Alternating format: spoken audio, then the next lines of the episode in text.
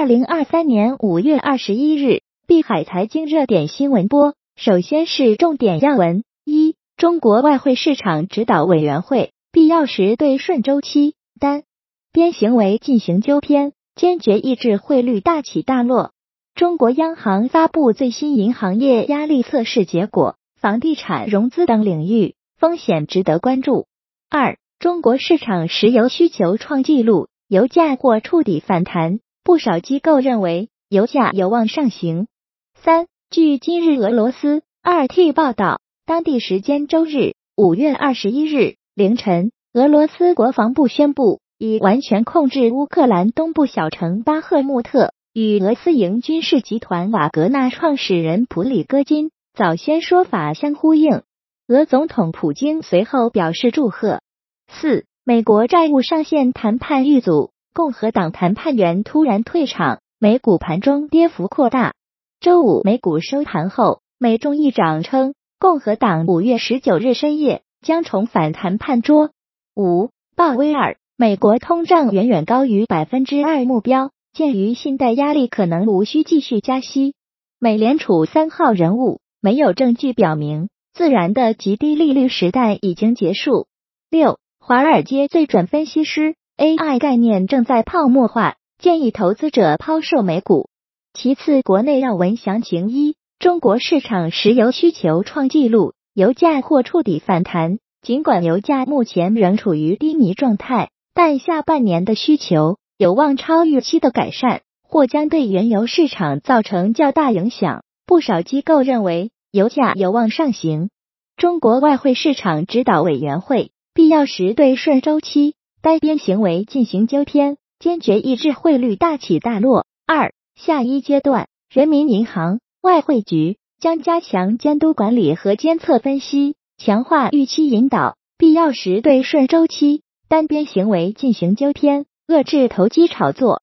三、中国央行发布最新银行业压力测试结果，房地产融资等领域风险值得关注。报告指出，稳健的货币政策。要加大对实体经济的支持力度，将稳增长放在更加突出的位置，更好发挥货币政策工具总量和结构双重功能，增强信贷总量增长的稳定性。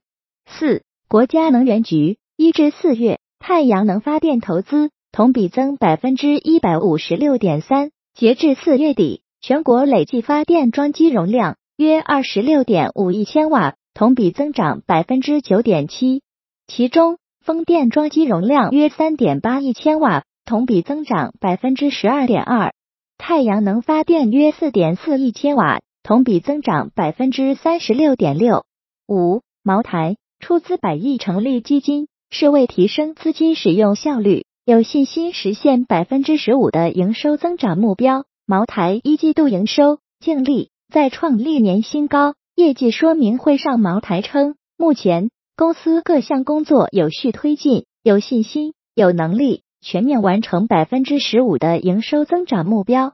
公司拟出资参与设立两支产业发展基金，是为了提升资金收益率，为全体股东创造价值。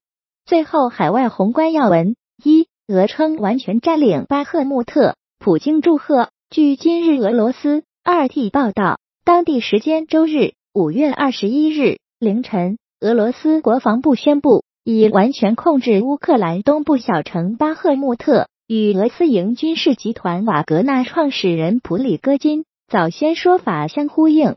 俄总统普京随后表示祝贺。路透社称，这或标志着俄乌冲突发生十五个月以来持续时间最长、最血腥的一场战役的结束。乌克兰方面此前否认了普里戈金的说法。但没有立即对俄国防部的声明作出回应。二、美国债务上限谈判遇阻，共和党谈判员突然退场，美股盘中跌幅扩大。美国共和党领袖、众议院议长麦卡锡的债务上限谈判代表，在周五早上与白宫代表的闭门会议开始后不久便突然离开。共和党代表 Garrett Graves 说，谈判处于暂停状态。他不知道谈判代表们是否会在周五或周末再次会面。看，他们就是不讲道理。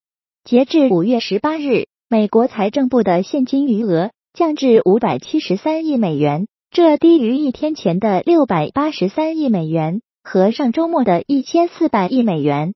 周五美股收盘后，美国众议院议长麦卡锡称，共和党五月十九日深夜将重返谈判桌。